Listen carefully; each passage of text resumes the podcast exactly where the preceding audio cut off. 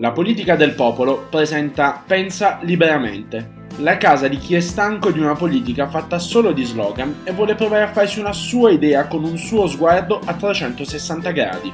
Vi diranno che le vostre idee non contano più, ma non ascoltateli, perché in realtà hanno paura della gente in grado di pensare.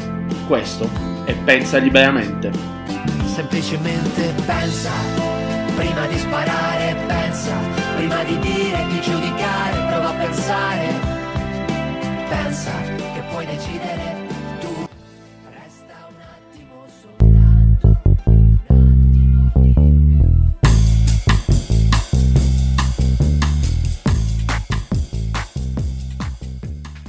Lo scorso 27 marzo a Minsk, capitale della Bielorussia, sono state arrestate dalle forze di sicurezza 245 persone durante le manifestazioni che si sono svolte contro il presidente Alexander Lukashenko. Secondo Viasna, un'organizzazione per i diritti umani, le persone sono state arrestate in modo casuale, ad esempio alla fermata dell'autobus. In anni di regime di Lukashenko la storia si è riempita di questi momenti. Noi oggi non ricostruiremo la geopolitica dell'Europa dell'Est, proveremo a raccontare la vita di chi dalla Bielorussia è andata via. Lo faremo con Anna, un nome di fantasia per una ragazza bielorussa arrivata in Italia per aprire un nuovo capitolo della sua vita. Proveremo a farlo senza sensazionalismo, solo calandoci negli occhi e nella voce, nel caso di specie, di chi ha voluto un po' ricominciare altrove. Buonasera Anna. Buonasera, buonasera a tutti. E buonasera a Valentina Menassi, compagna di questo viaggio di Pensa Liberamente per tutto quest'anno. Buonasera Vale. Buonasera a te Enrico e buonasera ad Ana. Allora io partirei proprio da qui, cioè qual è la tua storia personale e diciamo ripartendo dalla stretta attualità che rapporto oggi poi con le forze dell'ordine, con la giustizia, con tutto quello che un po' hai lasciato alle tue spalle. E in generale io sono arrivata in Italia da bambina partecipando al- alla um, organizzazione che aiutava i bambini eh, dopo Chernobyl, dopo i problemi di Chernobyl, venire in Italia, risperare l'aria pulita, passare un mese così, ma soprattutto eh, aiutava ai- alle famiglie molto molto grandi o i bambini senza genitori, che io non faccio parte di quelle, solo che la mia nonna era una delle prime interpreti che è venuta con i ragazzi. E una volta a Trento ha conosciuto una famiglia ha de- dove ha detto che ho la nipote di stessa età, se a voi interessa la invito, così viene anche lei in Italia. Così sono arrivata in Italia praticamente più di 15 anni fa e sono innamorata subito, ho detto farò del mio meglio per venire a studiare e a vivere in Italia perché è un paese bellissimo. E così ho fatto, quattro anni fa sono arrivata per l'Università di, di Bergamo partendo con economia, ho fatto un anno, ho capito che non mi piace e ho cambiato e adesso mi sto laureando in scienze della comunicazione. Bellissimo per Grazie. Anche io studio a Bergamo e studio economia e confermo che è pesante. Non è per tutti, non è per tutti assolutamente. Quanto è importante per te raccontare e denunciare quello che sta accadendo in Bielorussia? E guarda che dall'inizio eh, del tutto casino che è successo praticamente, io ho iniziato a, pasta- a postare tramite i social tutte le notizie, tutte le tutti articoli che trovavo eh, per far girare questa informazione un po' tra i miei amici, tra il mondo, tr- tradurlo anche in italiano per far capire anche agli italiani che quello che sta succedendo è veramente grave e il fatto che nessuno lo sta parlando, grave anche quello, però dovete iniziare a parlare, dovete iniziare a fare delle domande e capire che quello che sta facendo da, da settembre, ma in realtà da, da 26 anni, presidente, ovvero Lukashenko, non è giusto. Quindi era molto molto importante già da maggio a partire con tutta la informazione, tutto, tut- tutti i possibili post, anche in inglese, in italiano, in tutto il modo di tradurli, di postarli, di condividere con, con tut- con tutte le persone. Certamente. A proposito di comunicazione, visto che ci raccontavi prima che comunque tu ti occupi e studi anche comunicazione, eh, riguardo alla questione in Bielorussia si parla di comunicazione di regime propinata ai cittadini. Eh, I social network, secondo te, che ruolo hanno avuto in tutta questa vicenda? Ovviamente i social hanno avuto uh, un ruolo principale e fondamentale in tutta questa vicenda. Uh, perché? Uh, quando succedevano le azioni più, più, brutali, più violenti, ovvero settembre 9 e 11, uh, la gente che stava dentro il paese non sapeva quello che stava succedendo perché ovviamente non si parlava sulle notizie, sulle notizie si dicevano solite cavolate senza parlare veramente di quello che sta succedendo. Quindi la gente comunicava tutto tramite il canale di Telegram e io, stando fuori, sapevo tutto grazie ai canali Telegram. Quindi, uh, in questo senso, social ha fatto capire a tutti quello che stava succedendo. E adesso, purtroppo, molti di quei canali sono diventati estremisti, uh, giornalisti che fanno qualsiasi report su, sulle azioni di massa proibite, ovvero tutti, quindi sono tutti proibiti, sono estremisti anche loro. Eh, è diventato, mh, mm, già che non era prima facile la, la libertà della parola, non era, non, era, non era vero, non c'era, adesso è diventato pure prigione per, lavoro, per, per tuo lavoro che fai, ovvero tu sei giornalista, vai per strade perché sta succedendo un casino, devi farlo vedere, tu finisci in prigione perché stai facendo il tuo lavoro che rapporto con, uh, con i media secondo me molto, che molto sbagliato ovviamente. Quindi, cioè, per risponderti in due parole, e in generale media e social hanno fatto un grandissimo lavoro, soprattutto all'inizio, per far capire a quelli che non erano dentro, ma anche a quelli che erano dentro, meglio quello che stava succedendo. Quindi molto importante. Sì, sì, sì, ma Telegram è l'unico mezzo di ehm, comunicazione social eh, che avete utilizzato oppure ce ne sono stati altri? Perché so che quello non è filtrato, ha tutta una questione di privacy diversa rispetto agli altri social network.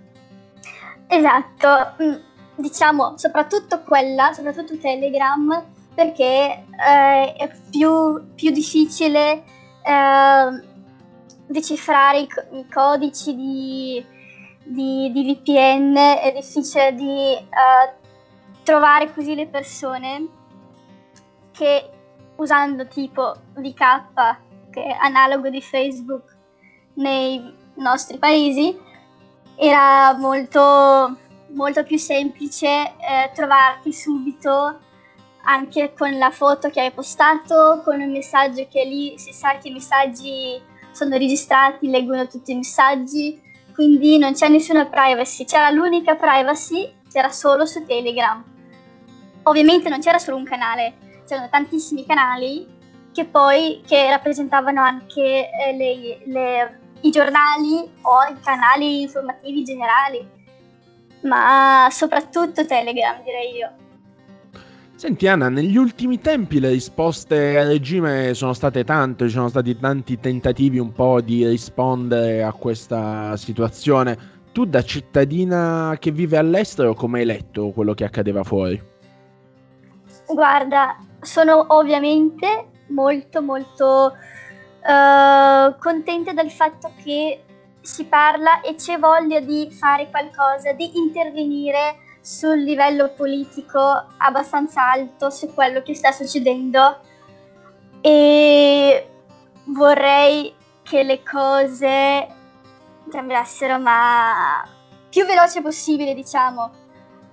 Ma mm, nel 2023 mi scade il mio passaporto e dovrei rinnovarlo ovviamente. Devo rinnovarlo per 10 anni e la mia idea, dopo tutto quello che ho visto, era non voglio rinnovare il passaporto bielorusso e voglio aspettare la cittadinanza italiana e diventare la cittadina italiana. Perché tutto quello che sta succedendo non mi piace e non voglio essere uh, associata con tutto quel regime che sta succedendo lì. Ovviamente spero che le cose si cambiano. Posso tornare a casa, che non sto da due anni, non sono tornata a casa, che non vedo i miei genitori. Ovviamente voglio i cambiamenti, ma solo i politici grandi possono intervenire e fare qualcosa per cambiare la situazione. Per, per me è molto difficile, per me è difficile non, non poter tornare a casa perché in dogana sarò fermata, controlleranno i miei social, controlleranno le mie cose che ho fatto, tipo queste interviste che sto facendo adesso, posso essere condannata in prigione per dieci anni, solo perché sto dicendo le cose che adesso sono collocate come estremisti. Che ingiusto, sto dicendo le cose contrarie a quello che sta facendo il governo, quindi per loro questa idea dà tanto fastidio e ormai tutto è estremismo o uh, nazismo, fascismo, cioè, eccetera. Stanno parlando di questo e ovviamente non rischio di tornare a casa, ma anche non parlare di questo secondo me è ingiusto.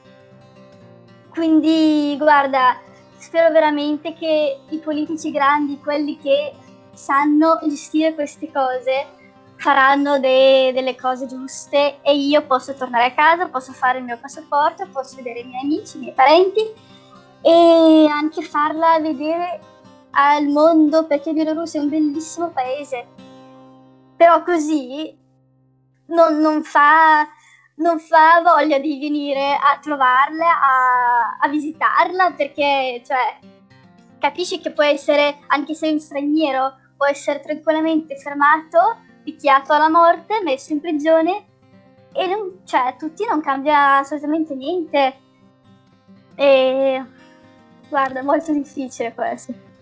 Eh, immagino, immagino. Mm, c'è un momento in cui tu hai vissuto in prima persona questo, mm, questa situazione complicata che c'è in questo momento nel tuo paese e soprattutto, secondo te, perché negli ultimi eh, dieci anni nessuno, eh, non voglio dire che nessuno si sia accorto di nulla perché credo che non sia così, ma perché è solo in questo momento storico che si è svegliata la coscienza popolare dei tuoi concittadini? Guarda, eh, per rispondere alla tua prima domanda, uh, no, ovviamente con me, con me di persona non è, non è successo niente, non mi è capitato niente. Posso dire solo che dopo tutto quello che che ho visto che succedeva ad agosto e, e ero andata a Venezia a fare per agosto così visto che c'è pandemia, covid, non c'era nessuno e ho, de- ho detto ottima, ottima chance per andare a vedere la Venezia vuota e ho visto lì la polizia in piazza e ho cambiato la direzione e sono andata dall'altra parte. Da, da quanto ero spaventata dall'idea di vedere la polizia. E non sono nemmeno stata in Bielorussia in, in quei momenti, quindi non è che l'ho percepita dal vivo questa cosa, l'ho percepita solo tramite i media, ma ero talmente eh, terrorizzata dall'idea di vedere polizia che mi può fermare, mi può picchiare. Poi ho capito che sono in Italia, in piazza San Marco, non succede niente, ma solo quell'idea mi ha fatto capire quanto stanno soffrendo le persone che stanno a casa adesso andando al lavoro, andando all'università e essere circondati sempre con questa cosa, immagino che è molto difficile anche a quelli che non parlano di queste cose, ma anche i miei amici, i miei parenti, che per loro non, è brutto, ma è diventata un po' la normalità questa. È molto difficile proprio moralmente. È comprensibile sicuramente anche vedere in questo modo le forze dell'ordine sapendo quello che è successo in Bielorussia sicuramente. In un'intervista hai parlato di maggiore consapevolezza riferendoti a chi effettivamente sta protestando in Bielorussia. Perché secondo te il popolo bielorusso ha deciso di combattere ancora contro questo regime? E ora, ormai, uh, in realtà eh, Lukashenko sta al, al governo da 26 anni, che un po' annamolia, diciamo, un po' troppo per una persona, sapendo anche le cose illegali che fa, che che sono state già fatte, che le sta continuando a fare e diciamo che partendo da, dal 2010 così la gente è iniziata ad attivarsi sempre di più, sempre più uscire, uscire a manifestare, uscire a protestare, ma veniva sempre fermata da subito. Poi uh, l'uscita ancora molto, molto grande, quella, uh, quella wave della, del popolo che usciva per strade, eh, uno dei, dei, più grandi è stato tipo 2014-15, ma lì è stato fermato anche da lì subito per la guerra di Ucraina, perché tutti hanno un po' pensato, ok, noi non vogliamo avere questa situazione a casa nostra, quindi siamo un po' zitti, calmi. E il popolo ha detto, vabbè, hai ragione, cioè, giusto, non vogliamo la guerra, quindi giusto. Quindi diciamo che in quel periodo è stato fermato così dalla paura, dal, da quello che succedeva nei paesi vicini, nei paesi, nei paesi vicini, quindi la gente è fermata senza andare avanti. Quest'anno, ovvero l'anno scorso, è, è stato proprio, sai, come l'ultima goccia in questo mare di, di ormai stanchezza e odio per una persona che sta facendo le cose in modo sbagliato e la gente finalmente ha deciso di uscire a protestare finalmente, ma soprattutto sono arrivate anche le persone a cui rivolgersi perché tutti questi uh, attivisti politici che sono candidati come presidenti quest'anno sono stati arrestati entro, entro giugno. Sono stati arrestati tutti. Le elezioni erano ad agosto. Ma la gente continuava comunque ad uscire, anche se non aveva, sai, quella persona che ti può guidare, che ti dice cosa fare. La gente usciva comunque perché ha capito che ormai o lo facciamo adesso o non lo facciamo mai più. Quindi era non lo so, era come una cosa che tutti hanno capito e tutti hanno deciso di fare. Sicuramente è difficile da eh, raccontare questa situazione, immagino che anche per te emotivamente sia molto toccante, però l'atteggiamento quasi resiliente del popolo bielorusso che protesta è ammirevole direi. Grazie, sono d'accordo, sono più che d'accordo, sono ogni volta quando vedo la gente che protesta, che esce in manifestazioni, lo sai che verrai arrestato, cioè probabilmente Bielorussia è grande come Lombardia, sono meno di 10 milioni di, di persone, quindi la possibilità che tu sarai arrestato domani è molto alta, ma tu esci comunque perché devi far vedere e devi far valere quello che sono i tuoi sono le, tu, le tu, cioè, cioè, tue idee, i tuoi giudizi, cioè, quello che è permesso, quello che deve essere detto, quindi sono veramente bravissimi e io sono molto contenta che sono bielorussa, che faccio parte anch'io di questo popolo, anche se non sono lì ad uscire, ma comunque anche da fuori voglio partecipare, voglio a far continuare a parlare di queste cose perché è giusto, deve essere ancora parlato perché nulla è ancora deciso. Cioè sì, qualcosa sì, però non è cambiato ancora in quel modo in cui vogliamo noi di vederla non è ancora arrivato. Quindi è molto, molto importante continuare sempre a parlare. Beh, sicuramente con le tue parole stai prendendo un po' parte alla, a questa protesta eh, in maniera anche molto molto importante direi. Anna, io non posso che ringraziarti. Allora, avete ascoltato in questa puntata molto forte di Pensa Liberamente Anna, che è un nome di fantasia che abbiamo dovuto dare per tutelare l'incolumità di chi si è voluta prestare a questo racconto complicato e in un certo qual modo di vita vissuta, insomma, nulla ahimè di inventato da noi in questa, in questa domenica pomeriggio. Io Anna ti ringrazio veramente, è stato un piacere e anche in qualche modo un onore poter dare voce a questa tua protesta che va avanti da tempo in modalità diverse rispetto a quelle di chi scende in piazza, ma siamo contenti che l'Italia possa essere stata per te un uh, luogo di approdo per iniziare una vita diversa o per continuare la tua vita in un posto che ti dà più sicurezza. Grazie davvero. Grazie mille a voi ragazzi e grazie che continuate a parlare di questo perché è veramente molto importante. Grazie, grazie di cuore.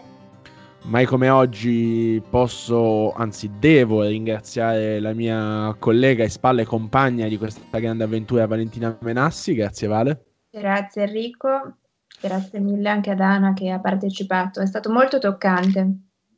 L'appuntamento con Pensa Liberamente è alla prossima settimana, domenica pomeriggio, su Spotify con la politica del popolo. Buona serata a tutti.